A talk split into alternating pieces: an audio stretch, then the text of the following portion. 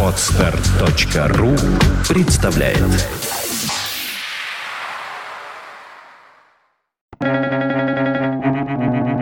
Свободное радио Компьюлента Одна пятая часть народа против чего бы то ни было, когда бы то ни было. Роберт Фрэнсис Кеннеди.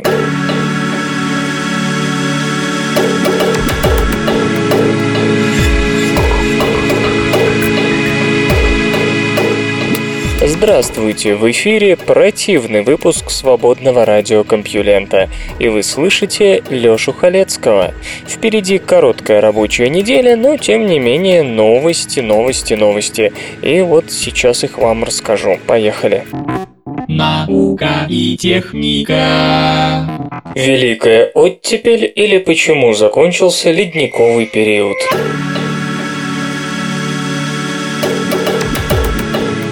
Последний большой ледниковый период начался около 120 тысяч лет назад – один язык толщиной местами более трех километров охватил практически всю Канаду и даже добрался до Манхэттена. Другой распространился по большой части Сибири и Северной Европы, остановившись лишь близ Лондона. Обширные районы планеты превратились в тундры и пустыни, ибо на планете стало суше. Уровень моря опустился на 120 метров ниже сегодняшнего. Великобритания и Ирландия были частью континентальной Европы, Австралия Австралия, Тасмания и Новая Гвинея составляли единый материк под названием Сахол. Затем, около 20 тысяч лет назад, началась Великая Оттепель. В течение 10 тысяч лет среднемировая температура выросла на 3,5 градуса по Цельсию, и основная часть льда растаяла. Низменные районы затопило, образовались Ла-Манш и Северное море. Нашим предкам пришлось покинуть поселения, бывшие некогда прибрежными. В чем же причина столь резкой истории трансформации планеты. В 1830-х годах один из основоположников гляциологии Луи Агасис заметил, что характерные следы движения ледников, например, царапины на породе и эротические валуны, камни, которые оттащило далеко от места происхождения, можно обнаружить вдали от современных ледников. Вскоре стало ясно, что планета пережила целый ряд ледниковых периодов. Что заставляло лед приходить и уходить? В 1860 1964 году шотландский климатолог Джеймс Кролл выдвинул гипотезу о том, что изменения в количестве солнечного света, достигающего Земли, связаны с колебаниями орбиты планеты. Он также предположил, что это влияет на механизмы обратной связи. Теплоотражающие снег и лед тают, меняются морские течения. Кролл ошибся во многих деталях, но был на верном пути. В начале 20 века сербский астроном Милутин Миланкович рассчитал изменение орбиты Земли за 600 тысяч лет и пришел к выводу, что именно увеличение яркости летнего Солнца в северном полушарии становилось главным фактором потепления. Современники не приняли эту идею, и лишь в 70-х годах прошлого века исследования донных отложений показали, что наступление и окончание ледниковых периодов совпадает с так называемыми циклами Миланковича. Но это не решило всех загадок. Начать с того, что вариативность солнечного излучения, достигающего планеты, невелика. Даже если учесть, что в результате таяния снега и льда Земля поглощает больше тепла, этим нельзя объяснить окончание ледникового периода. Более того, когда летнее солнце становится ярче в северном полушарии, южное полушарие получает меньше излучения. Кстати, Кролл из-за этого предположил, что когда север замерзает, юг оттаивает, и наоборот. Но в действительности весь мир нагревается примерно в одно и то же время. Казалось, разгадку удалось получить в 80-х, когда керны льда Антарктиды показали удивительно сильную корреляцию между атмосферным уровнем углекислого газа и температурой. Если в северном полушарии вскоре после начала оттепели стала расти концентрация углекислого газа, этим можно объяснить потепление и в южном полушарии. Однако примерно 10 лет назад стало ясно, что Антарктика начала нагреваться за несколько сотен лет до роста уровня двуокиси углерода. Выходит, что хотя углекислый газ без сомнения внес вклад в парниковый эффект, он не был первопричиной.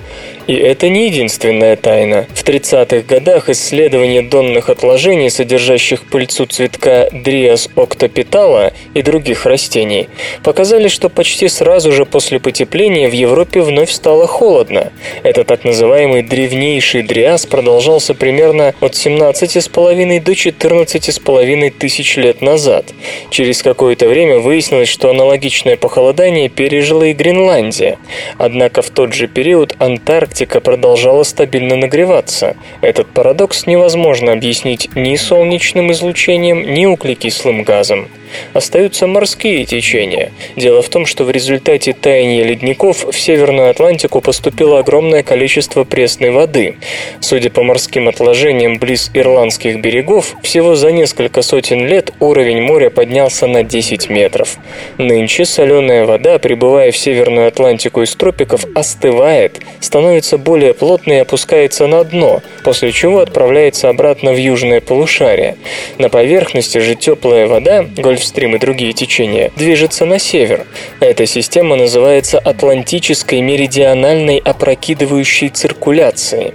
19 тысяч лет назад поток пресной воды привел к тому, что соленая вода стала менее густой, и циркуляция замедлилась. Морские отложения показали в 2004 году, что около 17,5 тысяч лет назад она практически остановилась. Получились своего рода качели. Потепление в северном полушарии приводит к таянию ледников и попаданию большого количества пресной воды в Северную Атлантику. Перенос тепла из тропиков прекращается, и северное полушарие начинает охлаждаться. Напротив, в тропиках и субтропиках южного полушария потепление ускоряется, ибо они отдают северу меньше тепла. Это объясняет очень многое, в том числе рост уровня углекислого газа. В 90-х поиск источника углекислого газа сосредоточился на Южном океане. Изотопы из донных отложений рассказали рассказали о том, что во времена ледникового периода на большой глубине находились большие залежи двуокиси углерода. Причиной тому послужили отсутствие вертикального перемешивания и морской лед. Во время оттепели океан раскрылся, и значительная часть газа попала в атмосферу. Детальный анализ, проведенный в начале этого года, показал то же самое. Сегодня считается общепризнанным, что за выброс углекислого газа в атмосферу несет ответственность активизация вертикального перемешивания в Южном океане океане. Например, в 2009 году там было обнаружено значительное увеличение роста планктона с кремниевыми панцирями во время древнейшего Дриаса.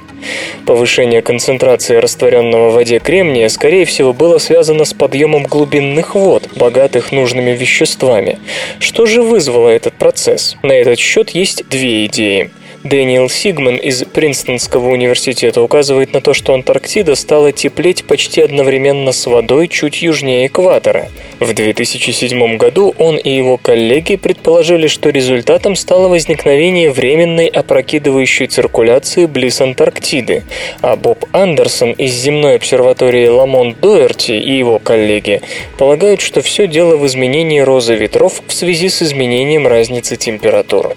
Во времена ледникового периода полоса западных ветров южного полушария, моряки зовут эти ветры ревущими сороковыми в соответствии с их географической широтой.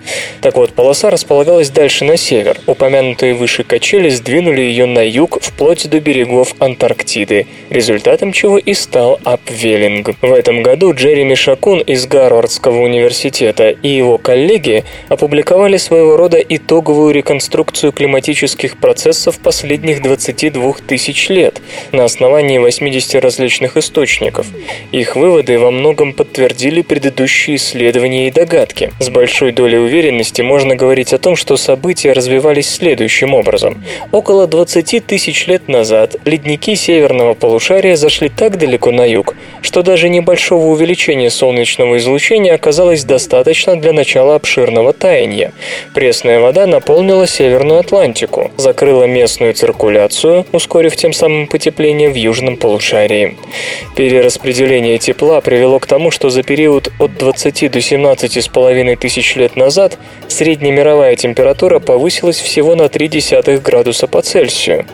Ветры, течения или же и то и другое привели к тому, что глубокая вода Южного океана поднялась, и в атмосферу вышел углекислый газ, остававшийся запертым на протяжении нескольких тысяч лет. Когда его уровень превысил 190 частей на миллион, теплой стала вся планета. Далекий север реагировал на это медленно, но примерно 15 тысяч лет назад атмосферная концентрация двуокиси углерода достигла уже 240 частей на миллион. Атлантическая опрокидывающая циркуляция вновь заработала в полную силу, и в северное полушарие окончательно вернулось потепление. В южном полушарии это имело обратный эффект. Потепление замедлилось, и выход углекислого газа из океана прекратился. Качели снова дали о себе знать примерно 12 900 лет назад. Температура в северных широтах упала. Этот период, поздний Дриас, продолжался около 1300 лет. По-видимому, причиной стал внезапный прорыв колоссального североамериканского озера талой воды в Атлантику. История повторилась, циркуляция замерла. Южный океан начал выпускать углекислый газ. Концентрация последнего выросла до 260 частей на миллион. Где-то 10 тысяч лет назад планета вновь преобразовалась. Лед отступил, море поднялось. Наши предки начали возделывать Землю. За последние миллионы лет лед несколько раз атаковал и отступал, так что едва ли то был последний ледниковый период. Но на этот раз свои коррективы внес человек. Подумайте вот над чем потребовался лишь небольшой рост солнечного излучения и увеличение атмосферной концентрации углекислого газа на 70 частей на миллион, чтобы растопить крупные ледники, покрывавшие Евразию и Америку. Однако с начала индустриальной революции этот уровень увеличился уже на 130 частей на миллион. Если мы не остановимся, Гренландия и Антарктида впервые за миллионы лет полностью лишатся льда. На это уйдут тысячи лет, и не факт, что наша цивилизация цивилизация продержится столько времени в непривычных условиях. Возможно, геологам, гляциологам и климатологам будущего придется заново открывать все, что изложено в этой статье, когда закончится следующий ледниковый период. В атмосфере Марса метана может просто не быть. Ученые из НАСА обнародовали результаты первого анализа атмосферы Красной планеты, выполненного марсоходом Curiosity, который припаркован в местности Рокнест кратера Гейла. Инструмент Tunable Laser Spectrometer, сокращенно TLS, входящий в состав набора Sample Analysis at Mars, SAM, показал, что по сравнению с оценками изотопного состава атмосферы Марса в период формирования планеты, в углекислом газе произошло увеличение увеличение доли тяжелых изотопов углерода на 5%. Это говорит о том, что верхние слои атмосферы ушли в межпланетное пространство. Аргон тоже обогатился тяжелыми изотопами, что соответствует оценкам, полученным по результатам исследований марсианских метеоритов на Земле. Самая важная часть анализа касается метана. Обнаружить его попросту не удалось, хотя ученые пока оставили себе пространство для маневра. По их словам, с 95% долей вероятности концентрация метана в районе местонахождения ровера составляет от 0 до 5 частей на миллиард. На Земле концентрация метана в атмосфере оценивается примерно в 1700 частей на миллиард, и в подавляющем большинстве это результат жизнедеятельности. Следовое количество метана производится также падением комет и химическими реакциями под поверхностью планеты. Эксперименты последних десятилетий показали, что на Марсе метана должно быть 30-45 частей на миллиард. Сообщалось также о внезапных и кратковременных всплесках его концентрации в некоторых областях планеты. Скептики не признавали ни того, ни другого и, кажется, оказались правы. Но, например, Майкл Мамма из Центра космических полетов НАСА имени Годдарда, обнаруживший метановый шлейф в 2003 году в другой части Марса, не собирается отказываться от своего открытия. По его словам, Curiosity просто находится в неподходящем месте. TLS работает следующим образом. В маленькую зеркальную камеру выстреливается лазерный пучок. Если в образце присутствует метан, в реестре частот должны появиться соответствующие линии поглощения. Ровер проанализировал четыре пробы, и в двух первых концентрация метана оказалась от 7 до 8 частей на миллиард. Но ученые быстро сообразили, что это остаток земного воздуха. В дальнейшем для более точной оценки метана операторы прибегнут к следующему трюку. Если предварительно до лазерного выстрела выбрать из образца углекислый газ, концентрацию метана удастся повысить в 10 и более раз. Это позволит обнаружить его при столь малых соотношениях, как 100 частей на триллион. Увы, одновременно увеличится погрешность. К сожалению, это не та разрешающая способность, которую обещали разработчики. К тому же TLS не сможет определить изотомы углерода в метане. Углерод-12, как правило, становится результатом жизнедеятельности организмов, тогда как углерод-13 обычно не имеет биологического происхождения. Разобраться с изотопами инструмент может лишь при сравнительно высоких концентрациях в размере нескольких десятков частей на миллиард. Предположение о том, что на Марсе метан существует в таких концентрациях, которые намекают на существование жизни, привели к появлению дорогостоящих проектов и со стороны НАСА, и со стороны Европейского космического агентства. Европейцы, например, планируют в 2016 отправить на Красную планету зонд Trace Gas Orbiter, который нанесет на карту источники метана, после чего в эти горячие точки отправится марсоход.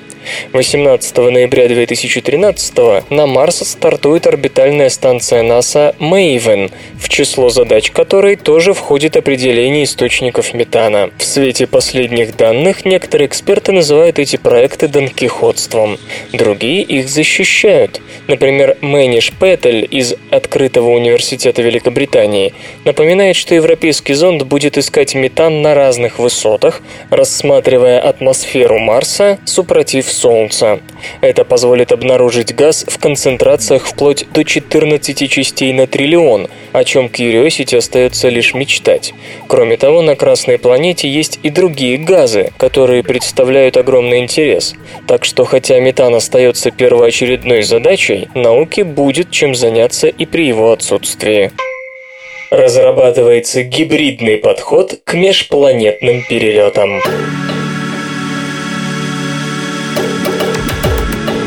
В лаборатории реактивного движения НАСА создается альтернативный подход к межпланетным космическим путешествиям, который мог бы позволить сочетать положительные черты как химических, так и электрических ракетных двигателей. Ведущий разработчик гибридной концепции Натан Стрэндж отмечает, что пока ионные двигатели, требующие энергии от солнечных батарей, просто не располагают тем ее количеством, которое позволит выдать нужную тягу. Да и характеристики характеристики самих двигателей пока далеки от идеала. Разгон использующих их космических аппаратов по спирали от Земли к Марсу или к лунам Сатурна занимает многие месяцы, а разгонять их так, увы, приходится. Двигаясь дальше от земной орбиты, они будут получать меньше света, а набор скорости замедлится еще больше. Так что чем ближе разгонная орбита к земной, тем быстрее аппарат набирает ход. Когда мы отправляем зонд к Титану, Титану это небольшая проблема, ведь все системы АМС могут автономно существовать в космосе довольно долго. И самое главное, они, что называется, есть не просят, то есть удлинение путешествия не оборачивается дополнительными затратами. Если же дело дойдет до отправки к Марсу и дальше космонавтов-людей, такой подход окажется неприемлемым. Во-первых, мы пока не проводили опытов по длительному пребыванию людей в межпланетном пространстве, где на них будет действовать интенсивная радиация. Далее, удлинение сроков путешествия в несколько раз заставит резко увеличить вес еды, которую придется взять с собой. То есть, хотя ионные двигатели позволяют сделать вес полезной нагрузки равным 60% против 10% у химических ракет, на практике это преимущество в буквальном смысле может оказаться съеденным экипажем. Поэтому группа господина Стрэнджа предлагает сочетать схему организации посылки межпланетных межпланетных беспилотных зондов со схемой отправки людей на Марс, какой она виделась во времена фон Брауна и Янгеля. Иными словами, межпланетный корабль, нагруженный всеми необходимыми материалами, будет выводиться на орбиту тяжелыми химическими носителями, типа Space Launch System, откуда его начнут медленно и по спирали разгонять ионные двигатели. К моменту, когда он наберет значительную скорость, к нему подойдет небольшая околоземная ракета. После стыковки установки доставленный ею экипаж переберется на основной корабль, уже набравший большую скорость и готовый к перелету на Марс. В результате, не тратя нужный расходный материал и не подвергаясь лишней радиации, люди смогут буквально через несколько недель достичь Марса. Как подчеркивают разработчики, сегодня уровень эффективности солнечных батарей пока низковат, а их удельный вес на единицу площади, напротив, высоковат для реализации подобной схемы.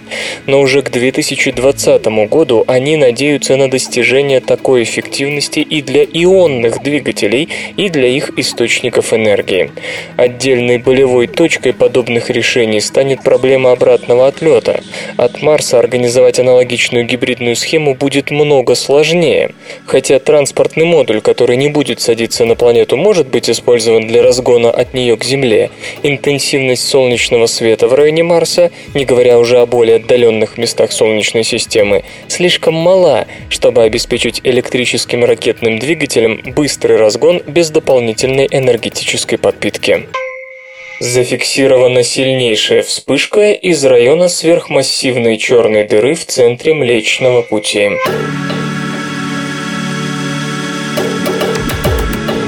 Уже давно астрономов смущает умеренность в аппетитах сверхмассивной черной дыры в центре нашей галактики.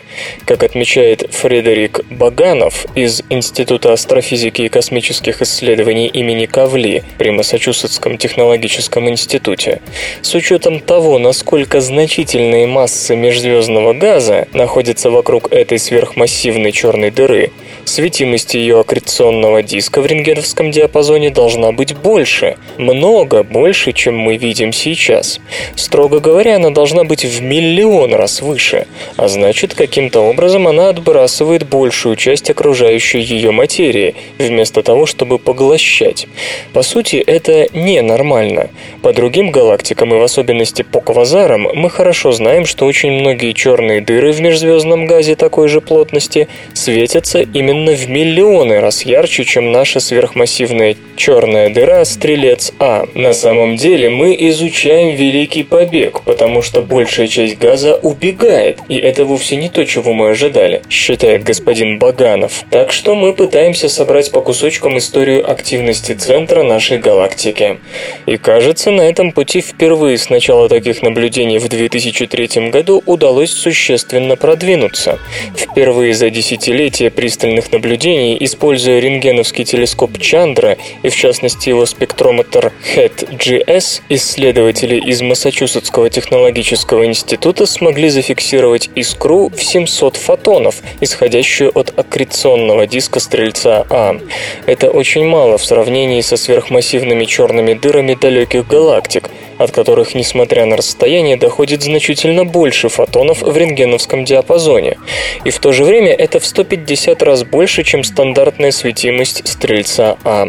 И это самая яркая из вспышек ее аккреционного диска, который когда-либо фиксировало человечество.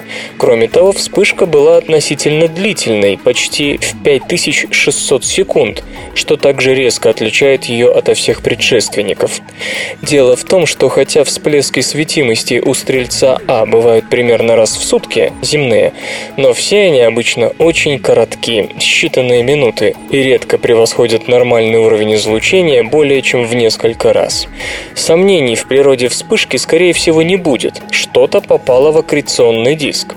Учитывая, что согласно ранее публиковавшимся расчетам, крупное, но странное газовое облако G2 лишь в 2013 году станет источником получаемых наблюдателями вспышек аккреционного диска Стрельца А, это не оно, а значительно меньший объект класса астероида. Загадочным является лишь то, почему этот объект мог обойти процедуру отталкивания, которую, похоже, Стрелец А применяет к большей части притягиваемых им скоплений вещества. Внезапно, по той или иной причине, стрелец А съел немного больше обычного, полагает Майкл Новак из Института астрофизики и космических исследований имени Кавли. По одной теории, раз в примерно равное периоду наблюдения количество лет какой-нибудь астероид подбирается ближе к черной дыре, после чего ее гравитация разрывает его на куски и поглощает их, попутно превращая часть поглощенного вещества в излучение, которое мы видим как большие вспышки.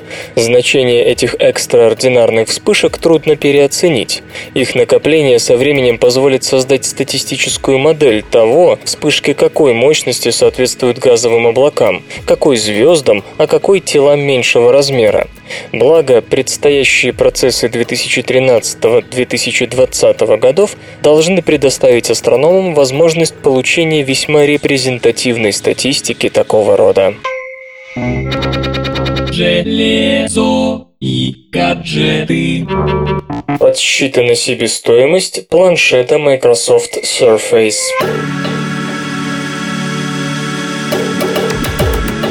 Аналитики iSupply оценили стоимость компонентов и затраты на изготовление планшета Microsoft Surface под управлением операционной системы Windows RT.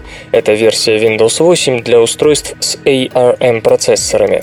Мини-компьютер располагает сенсорным дисплеем ClearType HD размером 10,6 дюйма с разрешением 1366 на 768 пикселов, слотом для карт microSD и полноразмерным портом USB 2.0.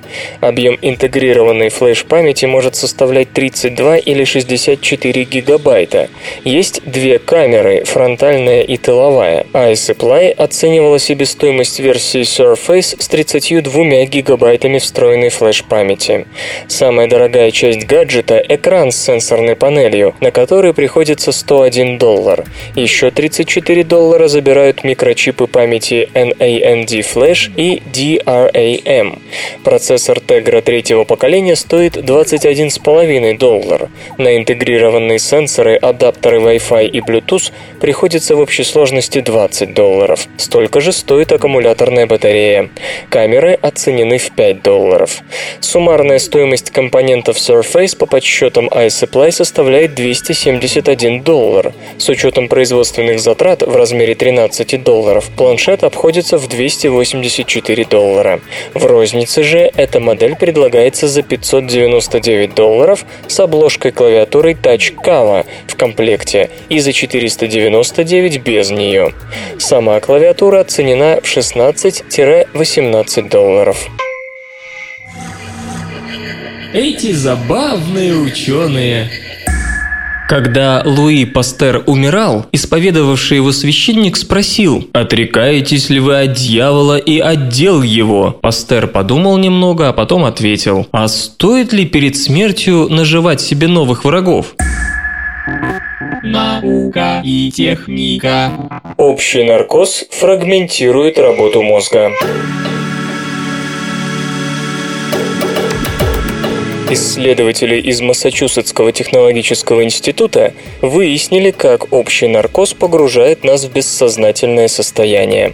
Ученым удалось увидеть, как меняется электрическая активность нейронов мозга в момент действия пропофола, используемого как снотворное, успокоительное и средство для погружения в общий наркоз. Про пропофол известно, что он активирует особые рецепторы нейронов, отчего активность нервных клеток падает. Но это в общих чертах, а подробности действия препарата, как именно это сказывается на работе мозга, можно было только догадываться. В эксперименте приняли участие пациенты, которым предстояла операция по удалению из мозга электродов, регистрирующих эпилептические припадки. Благодаря тому, что у больных в коре мозга было несколько электродов, можно было оценить активность и взаимодействие нейронов, расположенных относительно далеко друг от друга. Всего больным вживляли от 50 до 100 электродов, сгруппированных по разным областям коры. Одни из них собирали данные от индивидуальных клеток, другие фиксировали общую электрическую активность мозга. Как пишут исследователи, электроэнцефалографические электроды в момент потери сознания почти сразу же показывали смену активности мозга. Начинали преобладать низкочастотные волны с периодом в секунду. Такое замедление волн было следствием ритма индивидуальных нейронов, у которых несколько сотен миллисекунд активности сменялись таким же периодом покоя. При этом активность нейронов в одной зоне сопровождалась молчанием в другой, так что в целом активность участков коры была рассогласованной.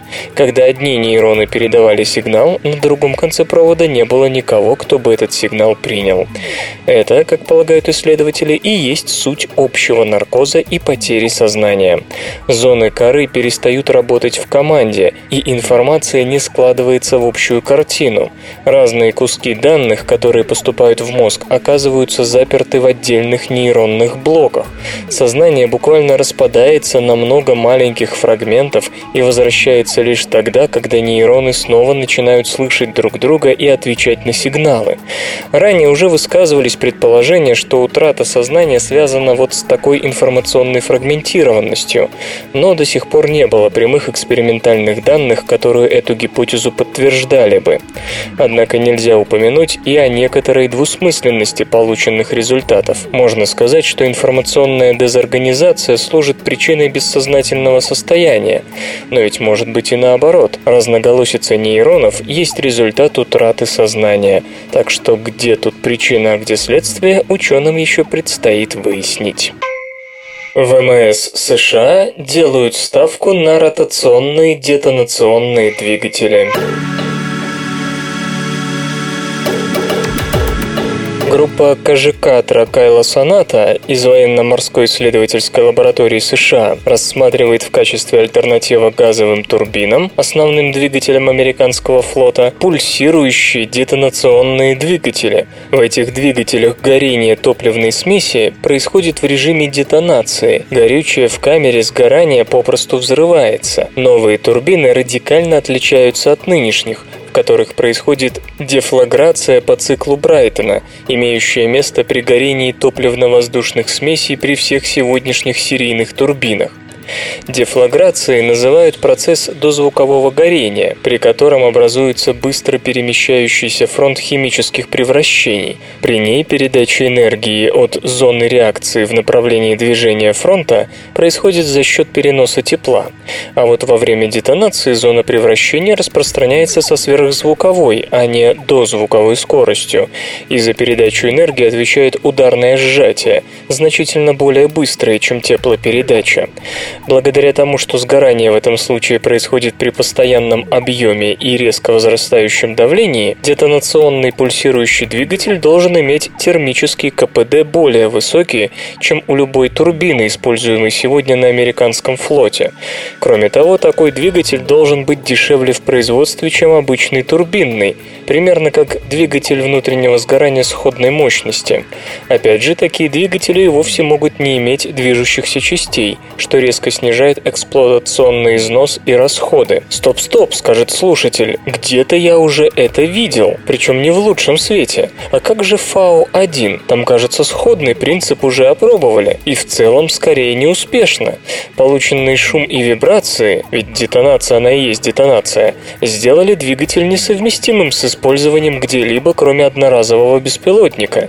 И это не говоря уже о том, что детонационные волны от предыдущего микровзрыва здорово здорово мешали сдетонировать следующую порцию топлива, что, разумеется, снижало КПД.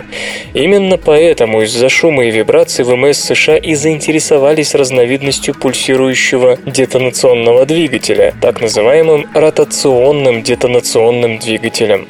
Он отличается кольцевой камерой сгорания, в которую микроинжекторы впрыскивают топливо и воздух.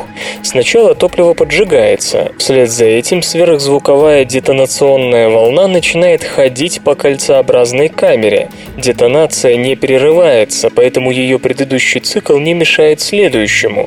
Моделирование и проработка двигателя у флотских ученых прошли первую фазу. Согласно ее итогам, использование ротационных детонирующих двигателей постоянной детонации приведет при сохранении массы и габаритов нынешних турбин, работающих по циклу Брайтона, к росту мощности на 10% и снижению расхода топлива за счет увеличения термического термического КПД на 25%.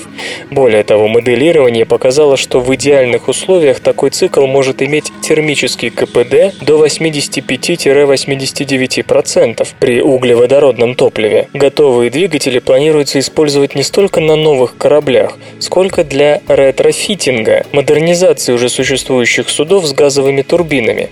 Сегодня таких кораблей у ВМС США 129. Всего на них 430 турбин, и каждая съедает почти по 5 миллионов долларов ежегодно только в виде топлива. Пока главной проблемой нового двигателя является теория. Какие именно процессы происходят при путешествии по кругу детонационной волны, понятно лишь в самых общих чертах, что затрудняет оптимизацию разработки. Если исследователи из военно-морской лаборатории подтянут теорию со всеми вытекающими, речь будет идти о настоящем прорыве. Забудем о ВМС с их жалкими двумя миллиардами долларов в год. Только американские авиакомпании тратят 50 миллиардов, и это скорее верхушка айсберга. Турбины ведь, среди прочего, используются не только на транспорте, включая авиацию, но и в энергетике, где повышение КПД может дать еще больший эффект. Создан работающий при комнатной температуре лазер размером с вирус.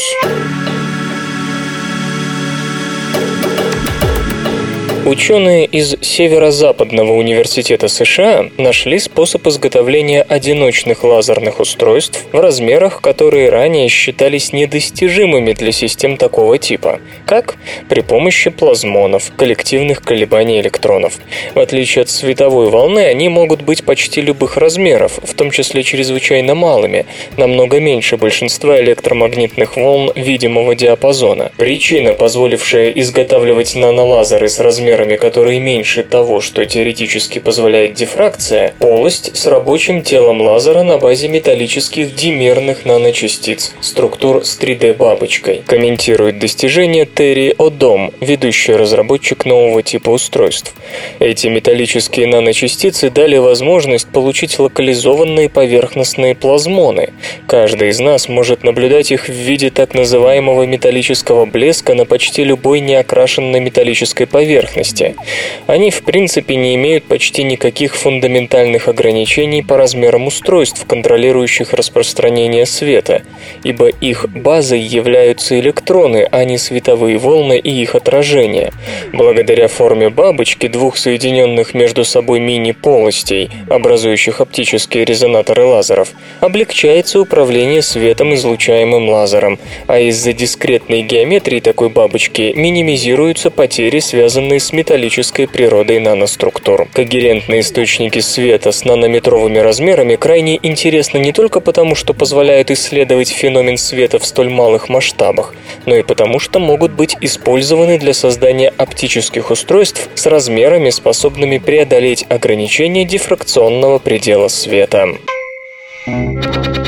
Железо и гаджеты. Apple может отказаться от процессоров Intel.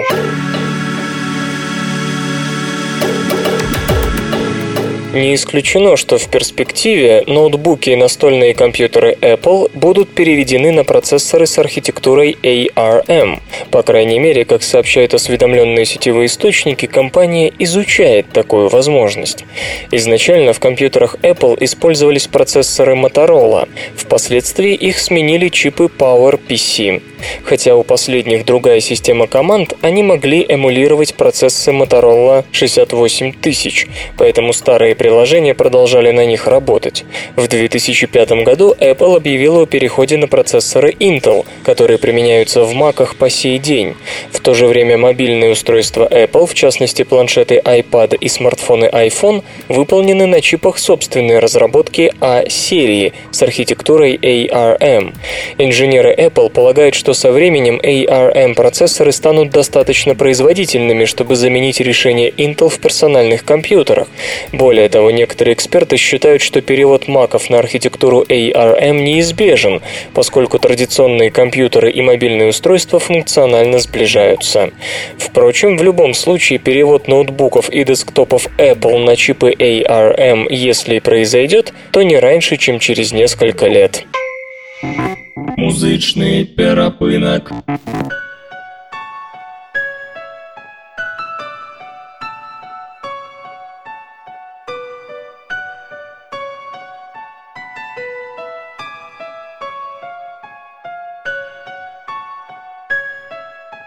Сегодня в эфире свободного радиокомпьюлента группа Гран Кураж, а получать эстетическое удовольствие мы будем от песни «Поздно для любви».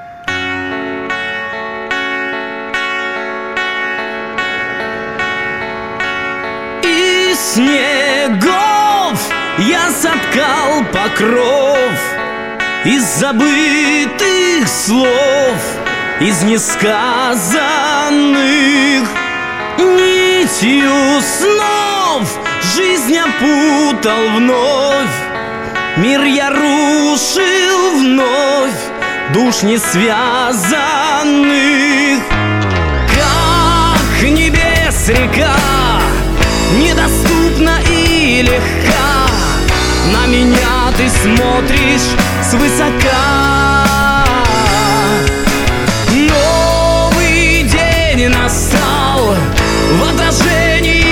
зеркал Думал я нашел, что так искал.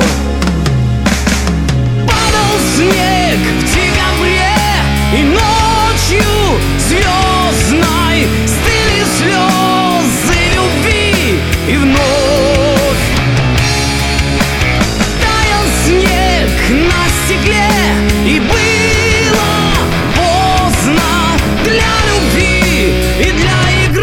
в любовь!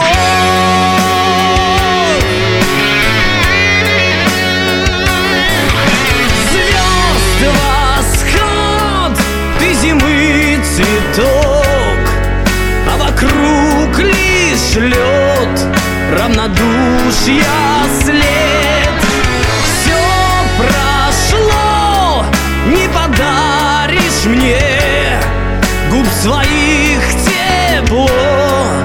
любви рассвет Как небес река Недоступна и легка. На меня ты смотришь свысока. Новый день настал В отражении зеркал. Думал я нашел, что так искал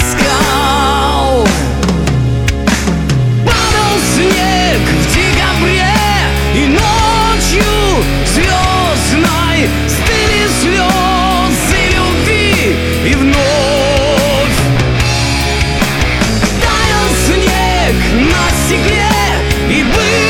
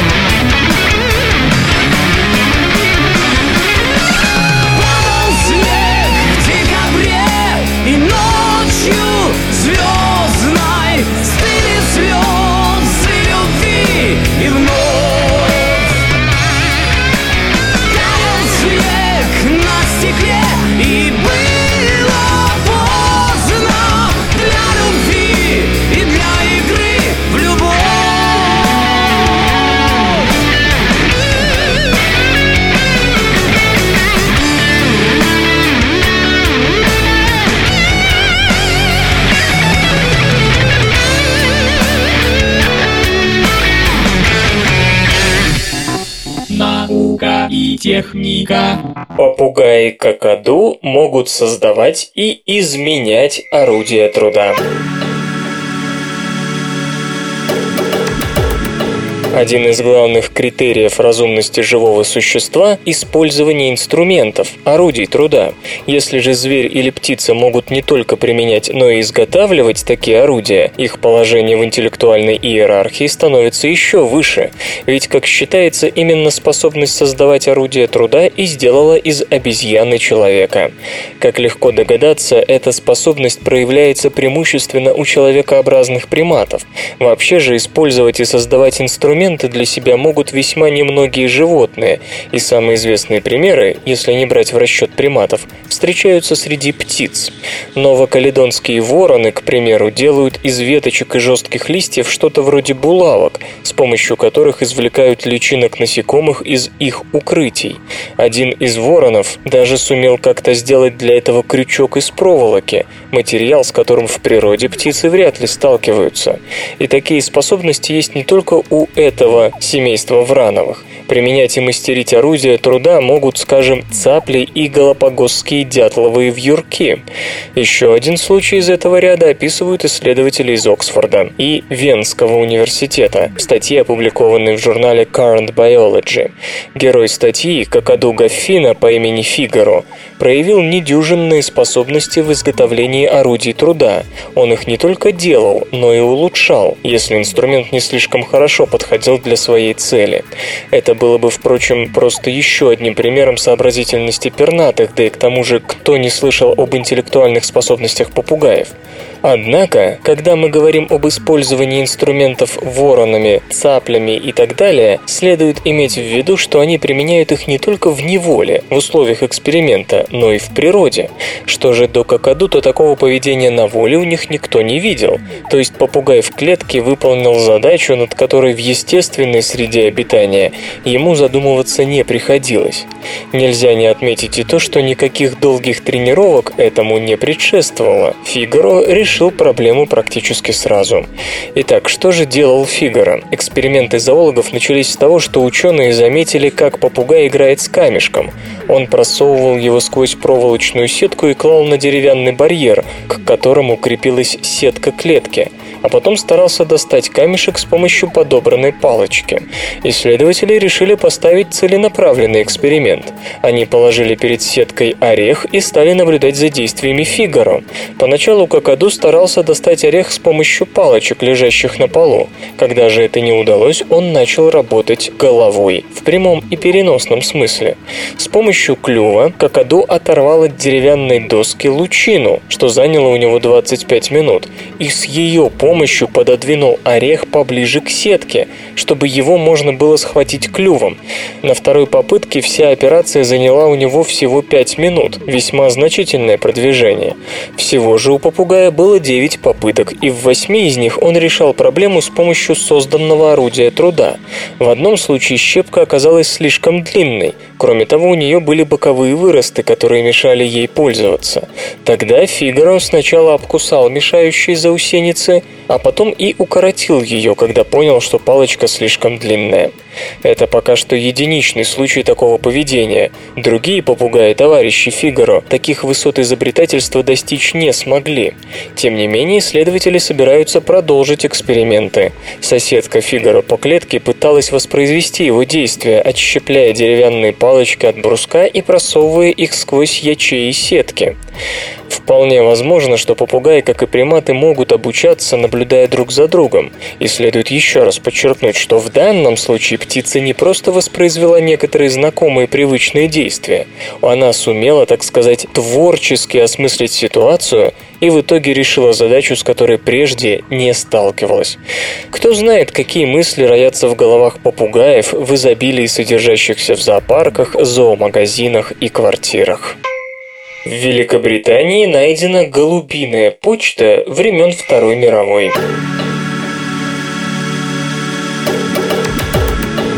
Свободное от основных трудов время британские спецслужбы, вероятно, могут позволить себе посидеть над закодированным сообщением, которое 70 лет назад, в годы Второй мировой войны, кто-то прикрепил к ноге почтового голубя. Останки птицы были найдены в 1982 в дымоходе старинного дома в деревне Блечингли, графство Суррей. Маленький красный цилиндр и странный текст, написанный на папиросной бумаге, всплыли только сегодня, 30 лет спустя, и Центр правительственной связи Великобритании проявил к ним понятный пиар-интерес. Судя по алюминиевому кольцу, надетому на ногу птицы, почтарь имел обозначение 40 TW194. Первые две цифры указывают на год рождения голубя. Эксперты почти уверены в том, что послание было отправлено из Франции 6 июня 1944 года, в день открытия Второго фронта. Поскольку Черчилль запретил пользоваться радиосвязью, союзники информировали остававшиеся на английском берегу командование о ходе вторжения вторжения голубиной почтой. К тому же бомбардировщики сбрасывали голубей за линией фронта, где их подбирали бойцы сопротивления, после чего отправляли домой с секретными сообщениями. Почтари сыграли важную роль в той войне. Королевские ВВС подготовили 250 тысяч птиц. С 43 по 49 годы 32 пернатых героя удостоились медали Марии Дикин, высшей воинской награды Соединенного Королевства для животных.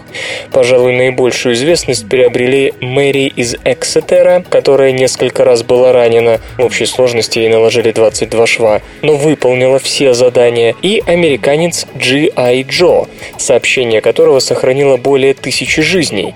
Британские солдаты заняли итальянское село, которое союзники собирались вот-вот разбомбить, и голубь прилетел вовремя. Любители голубей призывают власти наградить 40 TW-194 посмертно, хотя он потерял направление из-за плохой погоды или просто устал, пролетев не одну сотню километров. Возможно, птица села отдохнуть на трубе, но задохнулась в дыму. Скорее всего, посланник направлялся в Блечтли парк, где, как всякий теперь знает, лучшие аналитические умы трудились день и ночь, пытаясь взломать немецкий шифр «Энигма». Птица не долетела всего 80 километров.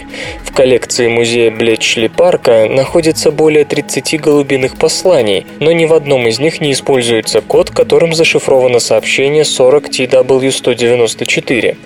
Пока ясно лишь то, что этот голубь служил союзником, об этом говорит красная капсула. Шифровка предназначалась некоему XO-2, скорее всего, это командование бомбардировочной авиации. Ее отправили в 1645. Некие важные сведения записаны 27 словами, группами из пяти цифр или букв. Подпись «Сержант У. Стот». Владелец дома дома Дэвид Мартин рассказывает, что когда-то показал находку соседу, бывшему британскому шпиону Уилфреду Биффи Дандердейлу, который служил с Йеном Флемингом и даже, говорят, стал прототипом Джеймса Бонда. По словам господина Мартина, при виде птицы и шифра у Биффи кровь отлила от лица, и он посоветовал хранить находку в секрете. Он сказал, что это никогда не будет опубликовано, вспоминает господин Мартин. Как слепыши защищаются от Huracan. Рака. Голые землекопы, весьма омерзительного вида грызуны, всю жизнь проводящие под землей, известны своим удивительным для грызунов долголетием. Они живут почти три десятка лет. Считается, что одна из причин этого – устойчивость голых землекопов к раку. Три года назад удалось выяснить, что клетки этих животных обладают каким-то внутренним ограничителем роста. Обычно клетки млекопитающих, если их растят в культуре, заполняют свободное пространство формируя монослой, после чего у них включается контактное торможение. Клетки чувствуют обилие соседей и перестают делиться. Раковые клетки, как известно, делятся вообще без тормозов, а вот клетки голых землекопов, как оказалось, перестают делиться даже раньше, чем клетки других видов животных. Было высказано предположение, что такая осторожность клеток и защищает голых землекопов от опухолей. Но голые землекопы не единственные долгожители среди грызунов грызунов. Следом за ними идут слепыши, продолжительность жизни которых может достигать 21 года. Их можно назвать кузенами землекопов. Слепыши ведут такой же образ жизни и столь же устойчивы к разнообразным болезням, включая рак. Однако механизм устойчивости к злокачественным заболеваниям у слепышей, по-видимому, иной. Исследователи из университета Рочестера экспериментировали с культурами клеток двух видов слепышей – спалакс юдаи и спалакс галани. Они ожидали увидеть то же, что и в случае с землекопами, что клетки рано становятся в делении. Случилось, однако, нечто иное. Клетки слепышей интенсивно делились до какого-то момента, после чего вдруг внезапно принесли себя в жертву, запустив программу апоптоза. Результаты экспериментов ученые обсуждают в статье, опубликованной в журнале PNAS. Очевидно, у клеток слепышей, как и у клеток землекопов, есть какой-то механизм, который сообщает, когда их становится слишком много. Правда, последствия тут совсем иные. Клетки массово отправляются в расход. По словам авторов работы, это как-то связано с высвобождением белка бета-интерферона, но детали процесса, как говорится, ждут дальнейших исследований. Это не самый экономный способ сдерживать рак. Однако, если бы удалось включить этот механизм медицинскими средствами, это открыло бы широкие перспективы в онкологии. Представьте только, что опухолевые клетки организованно мрут по приказу некоего клеточного сигнала, расшифрованного благодаря слепышам. В то же время некоторые скептики утверждают, что клетки у авторов работы погибали вовсе не из-за специфического антиракового сигнала, а из-за того, что их просто неправильно содержали. Однако исследователи утверждают, что метод выращивания клеток, который был использован, подходит для клеток почти 20 разных видов грызунов, и лишь клетки слепышей в один прекрасный момент начинали погибать. Так что, возможно, метод выращивания клеток был правильный, а гибель клеток действительно провоцировалась загадочным антионкогенным механизмом.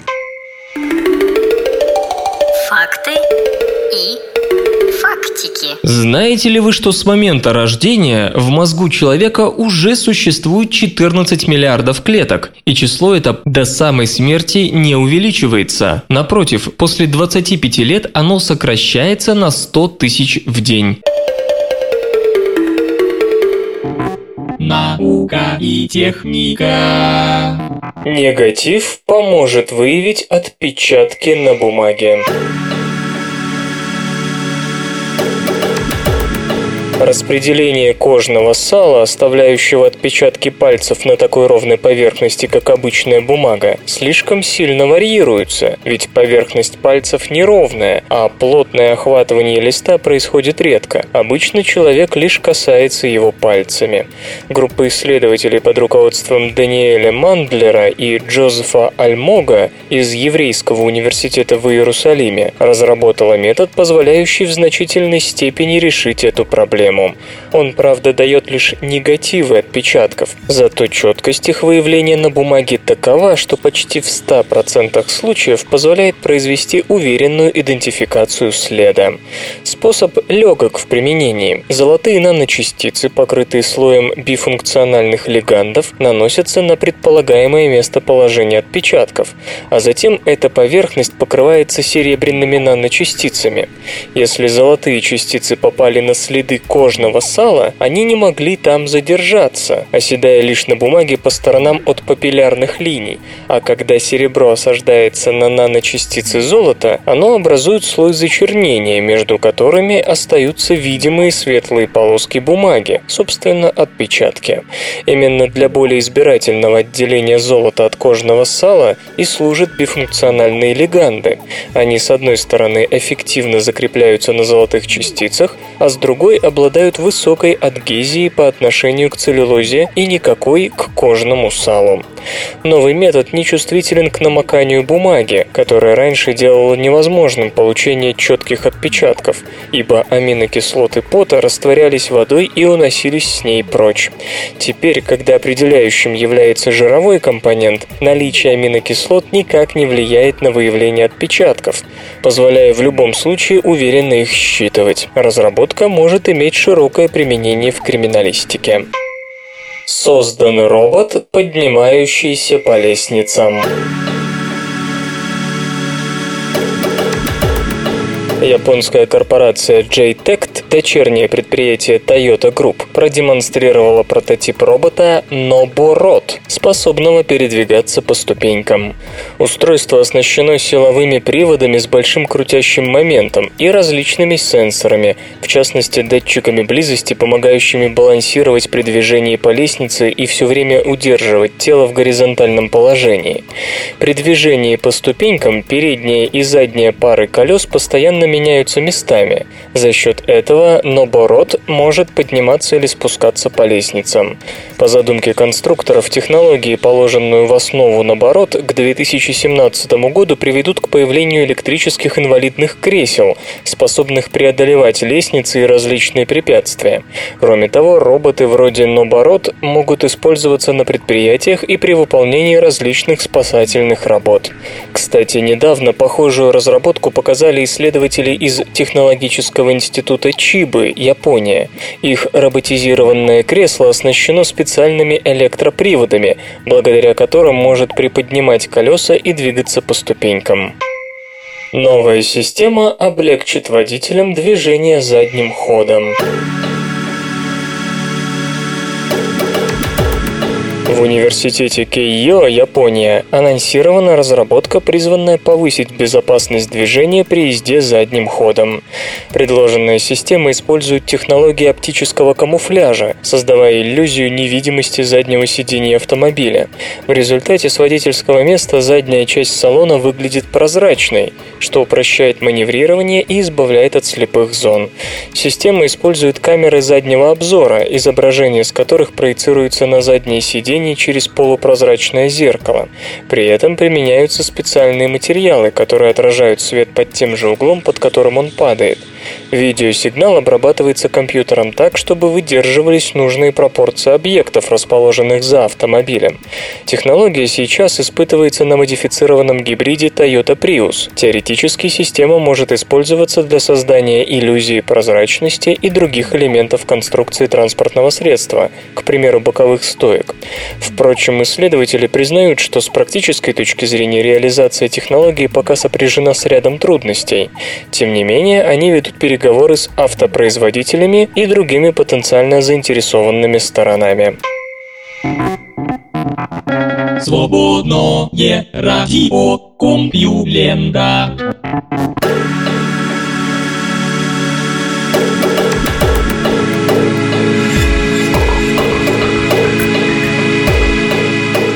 Противный выпуск СРК подошел к концу. Загляните на сайт compulenta.ru, там новостей еще больше.